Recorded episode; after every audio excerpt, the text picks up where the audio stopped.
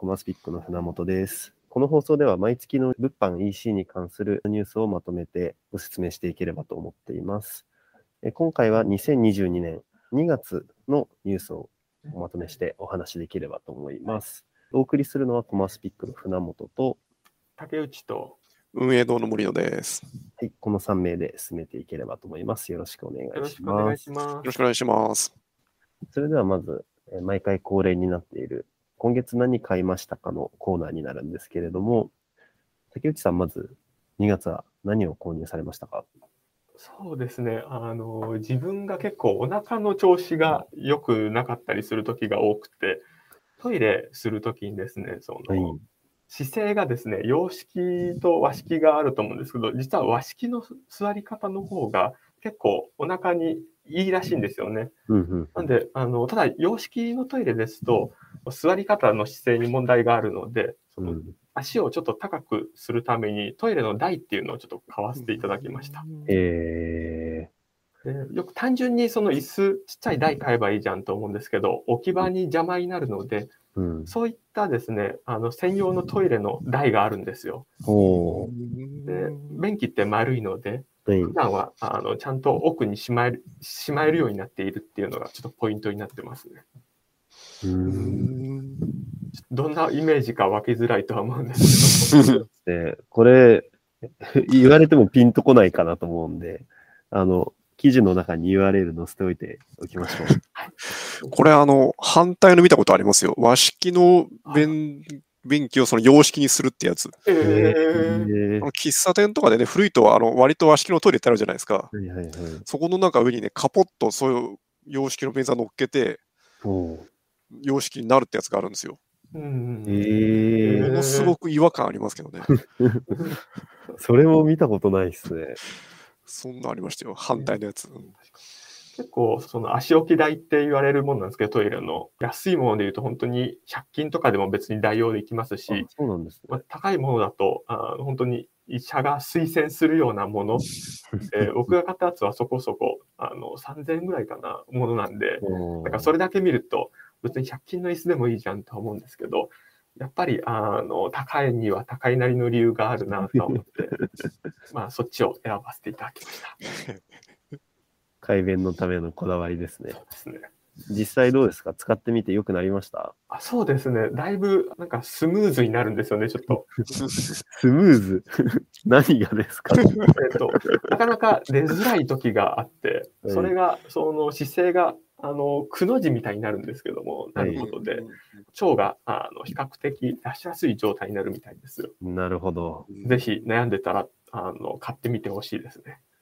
ちょっと後ほど、あの、実物を見た上で検討できればと思います。藤野さんは何とか買い物されましたかね？そうですね、肩こりがひどいんで、ちょっと肩の後ろのあたりを伸ばすやつを買いまして、え単純になんかポコッと山になってて、その上に仰向きに寝て伸ばすだけなんですけど、ー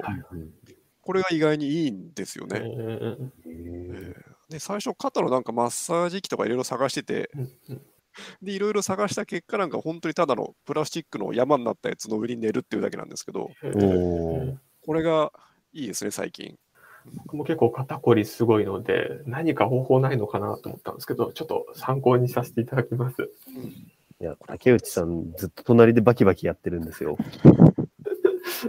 でもこの仕事、肩こりどうしてもね、出るんでね。そうですね。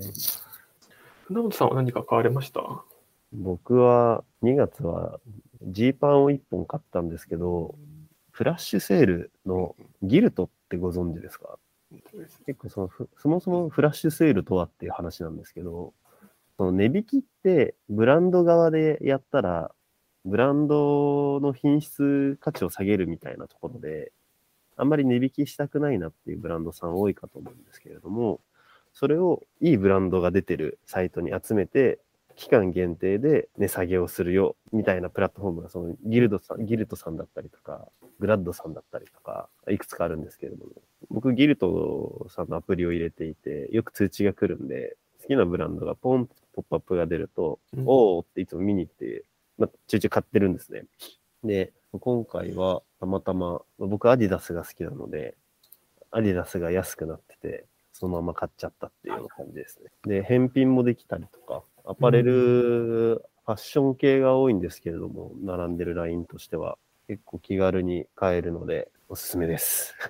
これですね。ブランド損なわずにやれるんでいいですよね、これね。そうですね。どうしても在庫残っちゃいますし、今特にファミリーセールとか、会場を借りてやるのもコロナの影響でやりづらくなってるのうんはで、売り先としてはこういったところとかうんういいのかなとは思いますね。なんかフラッシュセールと普通のセールだと、どういった、あれなんですかね、なんか違いがあるんですかね。フラッシュセールだと見え方としては、その売り場、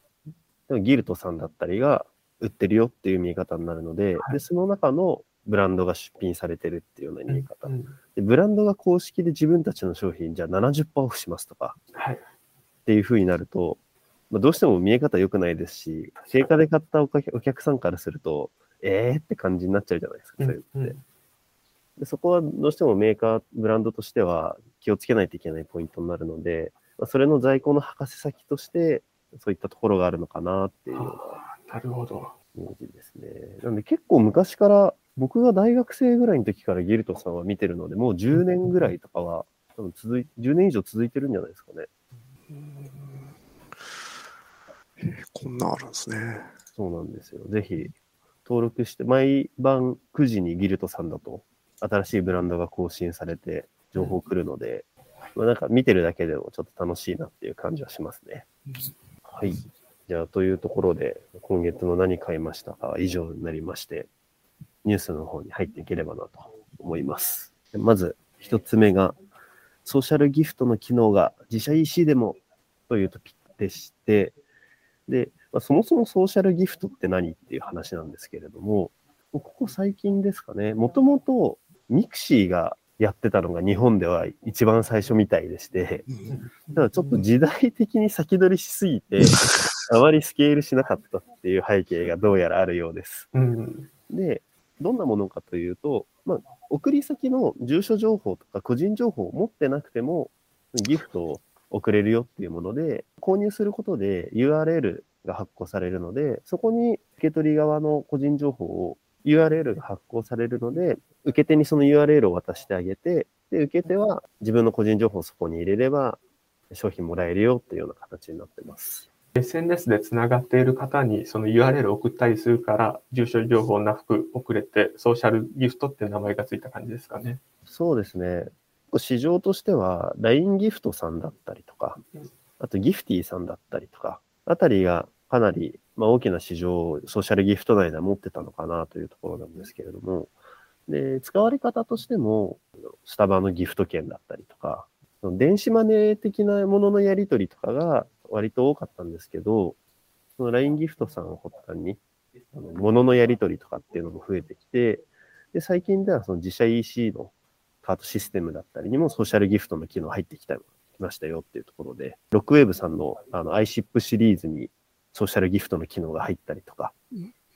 であと、ハックルベリーさんの Shopify アプリですね。で、SNS ギフトがリリースされたりとかっていうので、自社 EC でも商品をプレゼントしやすくなってるかなっていうところですね。まあでもこれ今ね、SNS がこんだけ使われてるんで、うん、相手のメールアドレスも名前も住所も知らない知り合いって結構いるんですよね。そうですね。でも、あの、なんですかね、名前も住所も知ってる人よりも仲がいいっていう、うん。そういう人がいっぱいいるんで、やっぱこうなりますよね。お互い聞くのもなんか今更聞くのもあれだし、いや、なんか住所聞いたらなんかってなるんで、これぐらいの距離感でやれるとやっぱいいですよね、SNS のつながりは。そうですね。メルカリとかも結局、匿名配送だからやってる人とかって結構いらっしゃると思うので、このお互いの個人情報を明かさずに送れるっていうのは、メリットとしてすごく大きいと思いますね。そうですよね。なんかね、個人情報明かしちゃって、なんだこの人かって検索されちゃうのも嫌じゃないですか、名前で。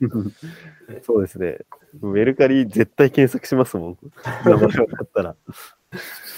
てなるんでね、そうなるのはやっぱこういうのが一番いいですよね。うん。これはでも本当流行ると思います。うん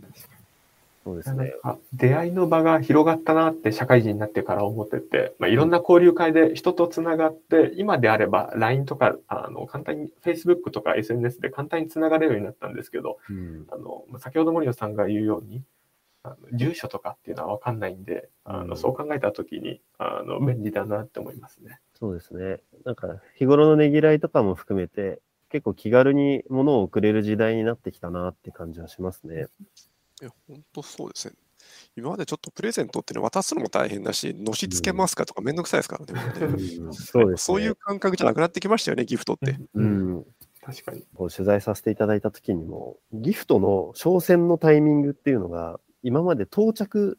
日付だったのが、URL を送るまでとか、LINE ギフトであればメッセージを送るまでが購入の締め日になるっていうところが変わったっていうところで、なので商戦、ギフト商戦の山場が今までであれば売上のピークが、例えばバレンタインであれば2月12日までに購入してもらえれば14までにお届けできますよが、もう2月14日まで売り上げが立つようになりましたっていうのが、事業者さん的にも世界観かなり変わるんじゃないかなっていうところです。うーん確かにそうですね。送る方はそれでいいですし、受け取る方もね、別に自分が受け取りたいときに受け取ればいいんで。そうですね。うんそうなんですよね。ギフトって、その日に必ずないといけないものではなくて、結局気持ちをどう届けるかの形だと思うので、そうですよね。いや、面白いなーっていう感じしますね、このあたりは。でも今後、他のカートさんとかも機能として増えてきそうですね。ですね。これ、アマゾンさんとかに入ったらなんか変な使われ方しそうで怖いですけどね、なんかね、急に。なんか先ほどナムさんが言う話に付随するとですね、配送の配送日も受け取った後各自で自由にその受け取る日を調整できるので、配送の山も平らになっていくので、配送会社さんも仕事があの楽になるのかなっていうのは思いますね。そうですね。ソーシャルギフトに関しては、このくらいでというところで、で、次が、あの、まあ、毎年恒例の電通さんが発表する、日本の総広告費を媒体別、業種別で推定した日本の広告費についての電通さんが発表した調査レポートですね。で、こちらが、2021年が新型コロナウイルス感染症の影響が緩和したっていうところで、まあ、2020年に比べて、約10.4%の2桁成長で、結果6兆7998億円の規模に告費がなっていたという発表がありました。そうですね。で、注目すべき点としては、ついにインターネット広告費がマスコミ4媒体の広告費を上回ったというところになってまして、まあ、我々も取材を通して、えーインターネット広告、オンライン広告、かなり飽和してきていて、広告効果がめちゃくちゃ落ちてるぞっていう話は、かねがね伺ってはいるところであるので、まあこのあたりが数値を見て改めて規模が大きくなってるんだなっていうのを感じられるところではありますね。どうですかね？竹内さん、このあたりのレポートを見て思うところとか感じるところはありましたか？そうですね、先ほど、まあ、オンライン広告のところ伸びているってはいいんですけども、コロナの影響で、やっぱ在宅が増えたこともあってですね、テレビだったりとか、DM も実は伸びているっていうところが出てて、あの先日取材させていただいたときに、そういうのが伸びているから効果的になってるって話を聞いたんですけども、改めてレポートを見て、あのそうなってるのを見て、ああ、あの実際にそうなんだなっていうのは思いましたね。うんうんもうやっぱりネット広告ってのは出稿までのハードルが低いんで、他の媒体と比べると。そうですね。ね誰でも簡単に出せちゃうとやっぱこうなりますよね。うんマスコミ、テレビ、新聞、ラジオ、雑誌って、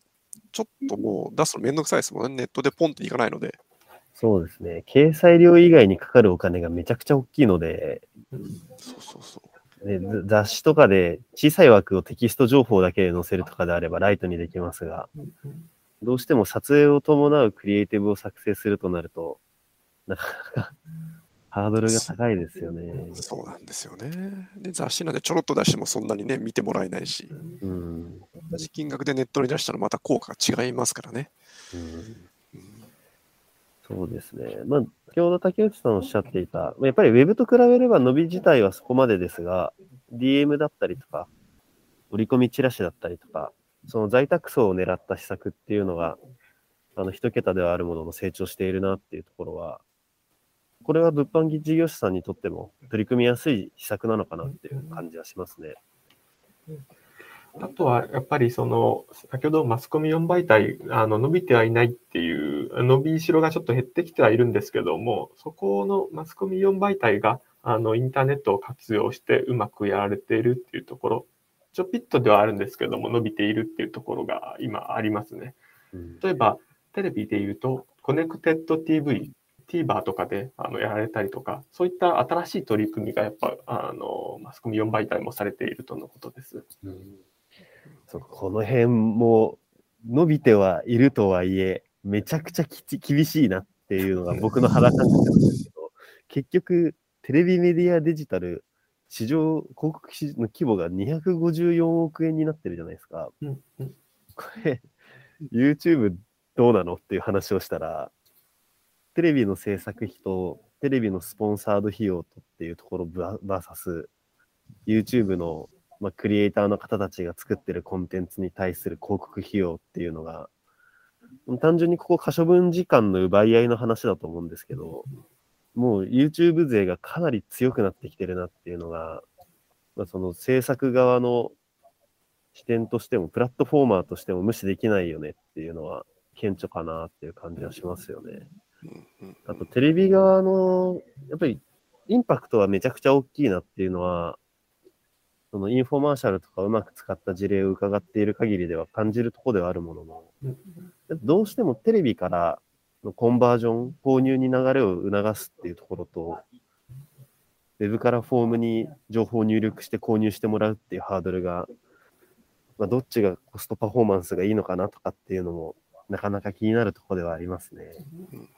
そうなんですよね。ただまあ、やっぱりオンライン側の広告費用かなり上がってはいるので、競合が多い中で、テレビを見てる人に対してのみ訴求できる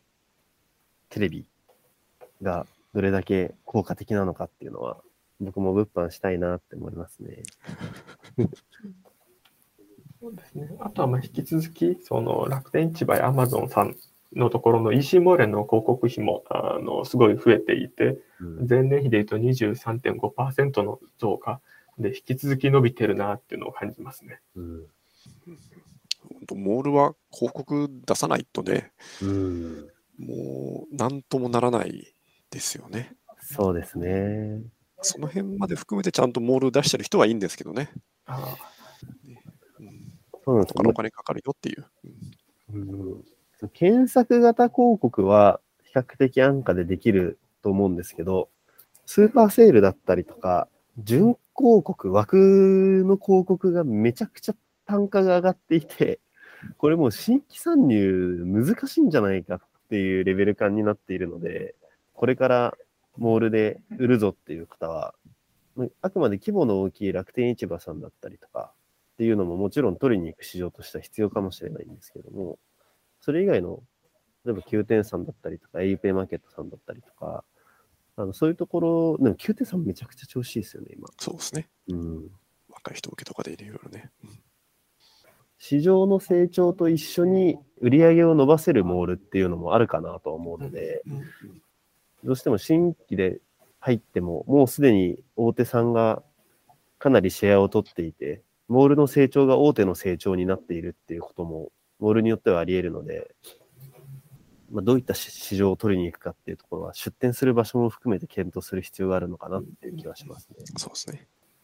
というところが、まあ、ちょっとこの広告費回りの話は、お酒飲んで盛り上がれるぐらい密度の濃い話ができそうな気がするんですけど。確かに。うん。ね、OH の話とかもありますし、まあ、ちょっとそこは、この尺の都合で次に進めればなと思います。はい。で、最後が、こちらも事業者さん必見のところで、EC サイトにおける最終確認画面の表示義務への対応というところで、まあ、直近、特に定期通販周りが多いのかもしれないですが、EC ネット通販において消費者トラブルが増加していますっていう話で、でそれを受けて消費者庁側で、えー、今年2022年の6月1日からですね、改正特定商取引法を施行することを発表しましたというところで、いわゆるネット通販必ず購入しますかの最終確認画面というのがあるかと思うんですが、そこにその商品の必要事項、必ずここは明記しましょうねっていうところが定義づけられるようになりました。で具体的には、商品の分量、販売価格、定期通販の場合は、その支払いの時期だったり、期間、方法、き渡し提供時期、大体いつぐらい前に届くかってところですね。で申し込みの撤回、解除に関すること、定期であれば、どうやれば解約できるのかとか、電話だけじゃないといけないのか、ネットでできるよとか、で、申し込み期間、え期限のあるものですね。あの、半年は必ず購入いただかないといけないですよとか、このあたりの消費者が誤解を生まないような情報っていうのをしっかりと明記しましょう。っていうのが決められましたっていう形になりますが、どうですかね、森野さん、このあたり、実際にお取引されてる企業様もいらっしゃるかと思うんですけども、なんかお声が上がったりとか、されてますか？そうですね、まあ、あの ASP のカート使ってるところは、うん、もう待ちしかないという。そうですね。ただ自社でやってる人は、うん、もう手間でしかないって言ってましたね。あ 結局これってね悪いことやってる人を罰するとかそのためにやってるようなもんなので、うん、ちゃんとやってる人は別にちゃんとやってるからトラブルもないし、うん、こんなんなくてもいいのにっていうので誰にとっていいものなのかってよくわかんないんですよねもうこれ。もうまあそうですね。いやしかもカートの最終確認画面をいじんないといけないっていうのが、これ結構重い話かなと思ってて。そうですね。これ下手するとね、あの、コンバージョンレート落ちたりするんで。うん、そうですね。コンバージョンレートも落ちるし、じゃあリリースしま、回収かけてリリースしましたって時に、カートがそもそもダウンする可能性とかもあり得るので、ねうん、で、ね、やってない事業者さん、これ、まあ、外部のエンジニアさんにお願いしないといけないケースとかも出ますし、真面目にやってる方たちが痛い目を見るっていうケースかなとも思えるので、ただまあ一番困るのはショッピファイかな。うん、そうですね。海外ですから日本に合わせるの大変ですもんね。うん、なんか誰かアプリ作るかもしれないけど、じゃあそのアプリがはまらないやつとかあったりすると、うん、もう手出せないみたいになってきちゃきますからね。そうですね。このあたりはちょっとどうなっていくのか。まあ、ツイッターとかでも、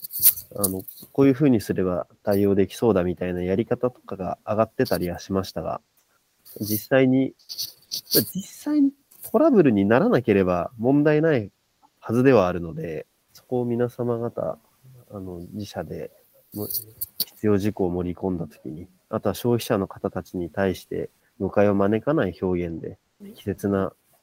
出し方ができればいいのかなっていうところではありますかね。ここの背景ってやっぱり広告費ともあの関係するなとは思っていて、うん、オンライン広告が競争激化することで、よりどうやったらその CPO を安く済ませるかっていうところの表現が行き過ぎたためにこうなってしまったのかなって思いますね。そうですね。ある意味、まあ、市場、数字市場主義がゆえに、あと、アフィリエイトだったりとか、コントロールしきれなかったところっていうのも背景にあるのかなと思っていて、で、今僕、パーソナルジムの広告がめちゃくちゃ出てくるんですけど、これもなかなか際どい表現がすごく多くてですね、うん、毎月4000円からパーソナルジムがっていう見え方なんですけど、全8回で、ローンは36回払いで、実は15万円かかりますとか、36回はえげつないですね。そうなんですよ。で、1回、で、全8回なので、1回あたり2万円ぐらいするじゃんっていう話で、うん、ただ、すごく細かく書いてあるので、で、まず店頭で体験をして、店頭で申し込みをさせるんで、うん、まあ、ある意味、その LP 上にどこまで表示の義務があるんだっていう話になると、この最終確認画面の話とはまた違ってくるなっていうところを、確かに。広告を見てる限り感じるところではあるので、これ例えば店頭に回してコンバージョンさせるとかっていう話になった場合、あのいたちごっこになるのが嫌だなとは思うんですけど、確かに確かにあくまで視点は、まあ、お客さんファーストなところと、事業者として利益を取るラインっていうところをどう設定していくかっていうのが、うん、口で言うのは簡単ですけど、で、これ実務やられてる方、かなり頭を抱えるポイントなのかなって感じはしますよね。うん。で、まあ、今回これがカタログとか紙っていうところにも当てはまる内容にはなってくるので、いわゆるその DM で新規のお客さんを狙った施策とかをやった形のデザインがめちゃくちゃ変わるなっていうところで、あそうですね。これ必要事項全部入れたら 注意書きがですね。紙だとリンクとかでも QR 貼ってこれ読んでってなるかもしれないですけどね。うん。なんか注意書きでその見たんですけど、やっぱ紙面だとどうしても限りがあるので、ウェブと違って、そういったところは少し柔軟に対応できるっていうふうにあの書いてありましたね。なるほどですね。真面目にやればやるほど大変になるんですよね、これね、本当に。そうなんですよね。みんなが健全な方にっていうふうにやれればいいんですけど、ね、どうしても思いとあの事業というか金稼ぎというかが水と油ほどは言わないが、なかなか入荷しづらいところはあるなっていう感じはするので、バランスを取り持つっていうのは難しいことだなっていうのを感じるところではありますね。はい。というところで、まあ、今回のトピックは以上になりますが、毎月恒例の今月のインタビュー記事、皆様の一押しをお伺いしていこうかと思います。じゃあ、まず、森野さんから。エンタメゴルフさんですね。ももうエンタメゴルフさんで昔からやってて、もうなんかうん。ダジャレ商品がいっぱい出てるところで有名、う、ピンそばとか、ね、そばがあるんで、ピンそばについたニアピン賞のためのピンそばとかいろいろあったりして あるんですけど、やっぱりゴルフとかこういう人が集まるものって、うん、そのやることはやるけど、結局みんなで盛り上がって楽しもうっていうことなので、ううんん、そういう観点からすると、急にやっぱこういう商品が生まれてくるんですよね。だからゴルフって考えると急にね、おかしくなるんですけど、楽しませるためだったらどうしたらいいのかって考えて、こう、ダジャレになったり、いろいろするわけで、うん、この辺結構、なんですかね、わかんない人って多いんですよね。す。すごく真面目に考えすぎちゃって、うん、なんかもう、ド直球のことやって、いやだ、そうじゃないんだよみたいな。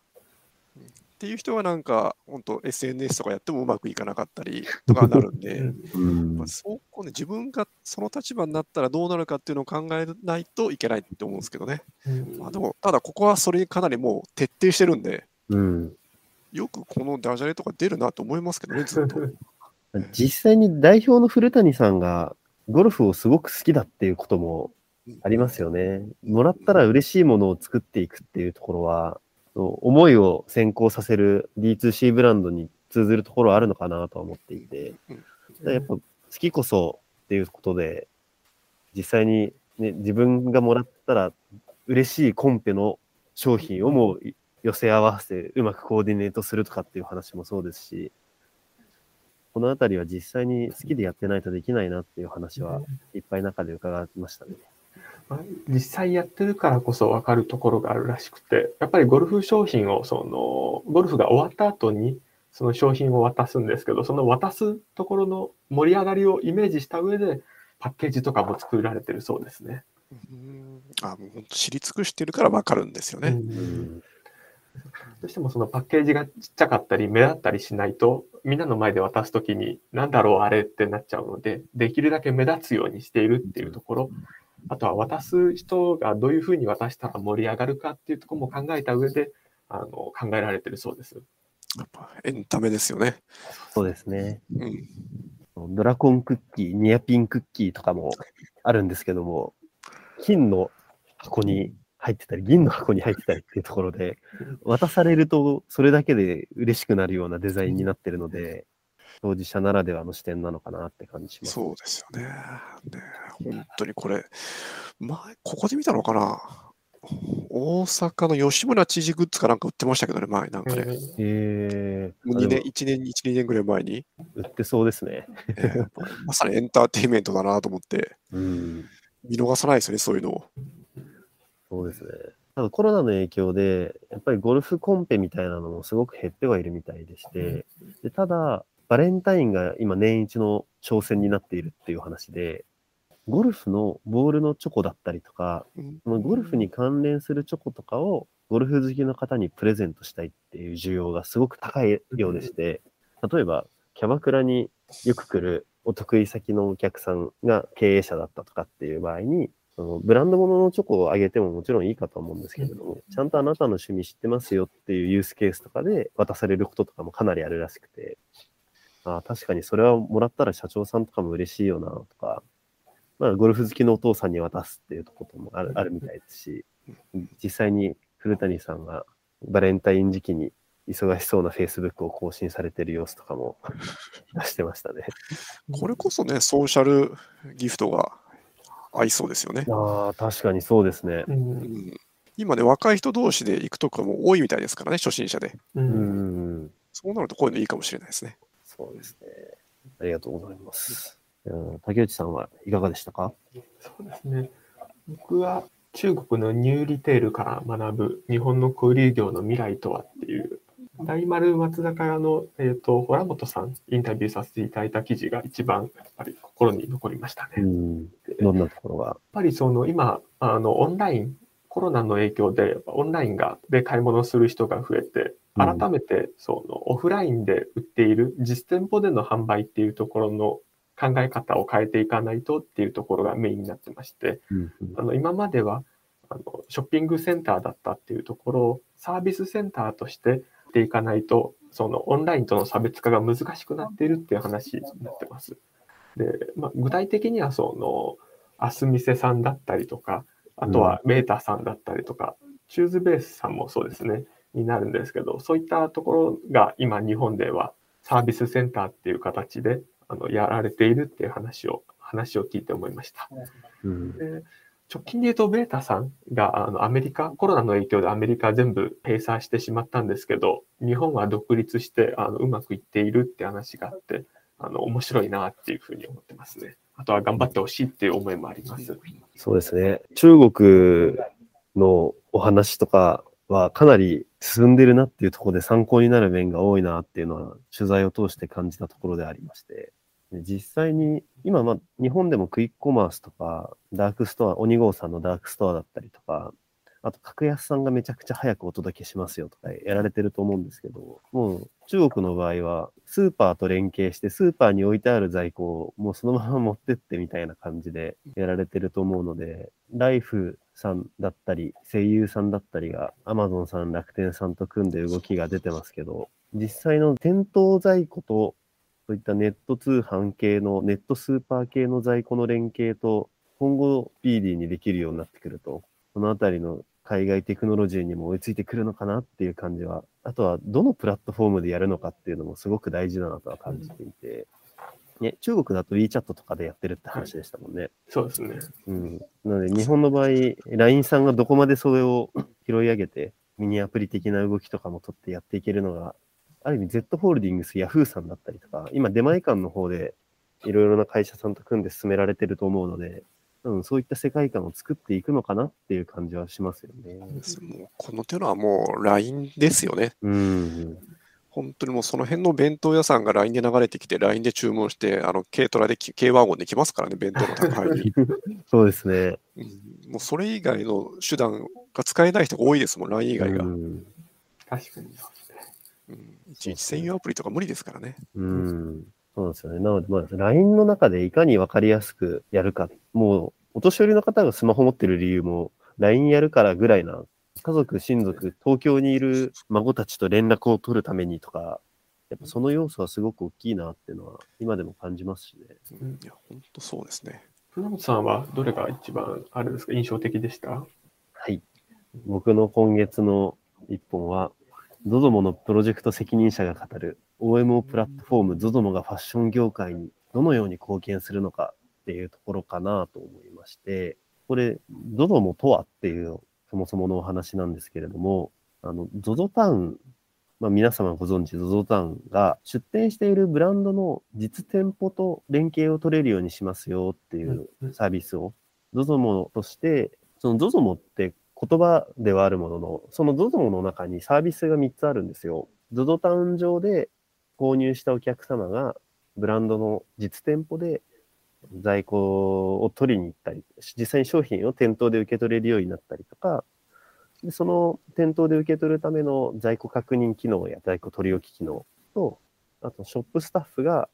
その販売をするための支援ツールである FAANS。この FAANS を使って、えー在庫の取り置き機能だったりとか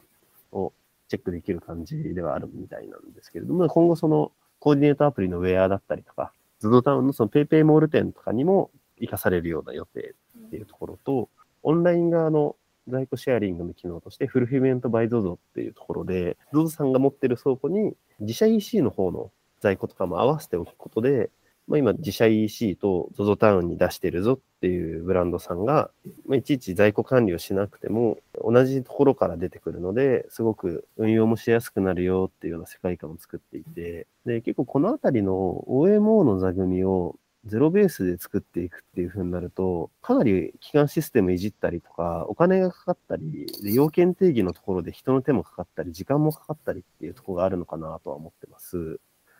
でただこれ、ZOZO さんがやるぞっていうなる場合って、あの、店頭との連携になるんで、ZOZO さん側の旨味って、あるもののそこまでないなっていうところは実情かなと。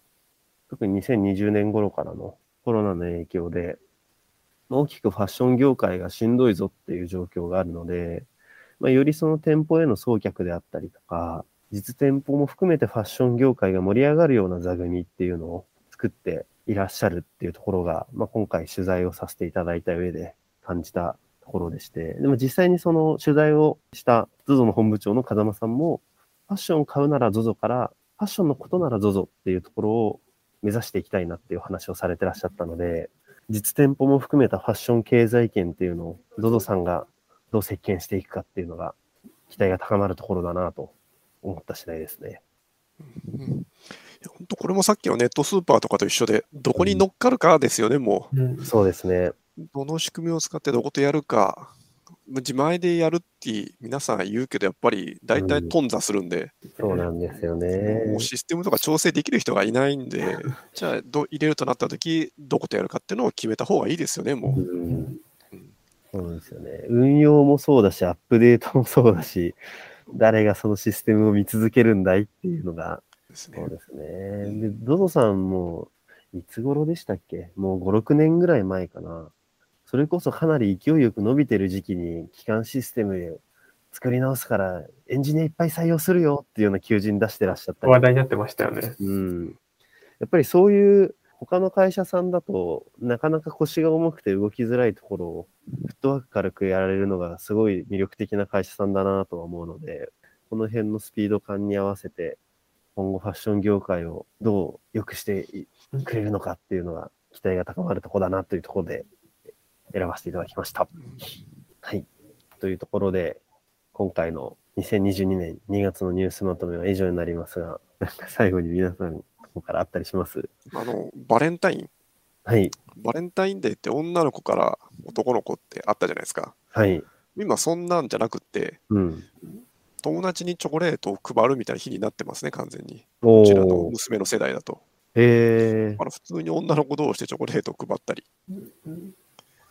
だから、なんかもう定義がだいぶ変わってますね。なんかそもそも海外だと男性が女性に渡すものがバレンタインですよね。それがなぜか日本のどういった販売プロモーションの戦略かわかんないですけど、女性から男性っていう風になってるみたいですよ。で、それもめんどくさいから今はもう友達にお菓子あげる日みたいになってますね。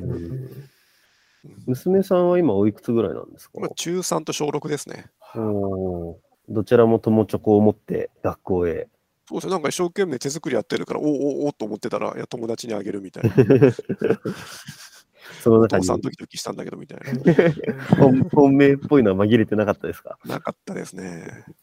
僕は自分チョコをあの買って食べてますね。チョコレートが好きなんで。いいですね。自分チョコいいですね。えー、何かあったかな、うち。特に何もなかったです。バレンタインの流れも時代とともに変わっているということで、まあ、ホワイトで皆さん何があげるのかなということに思いを発しつつ、そこは来月お伺いできればと思います。このあたりで今回の配信を締めさせていただければと思います。はい。それじゃあ、こちらの配信は、マスピック上の記事で詳細に URL だったりとか、内容に関して記載しているので、ぜひそちらも合わせてご覧ください。それじゃあ皆様、今回ありがとうございました。ありがとうございました。また来月もよろしくお願いします。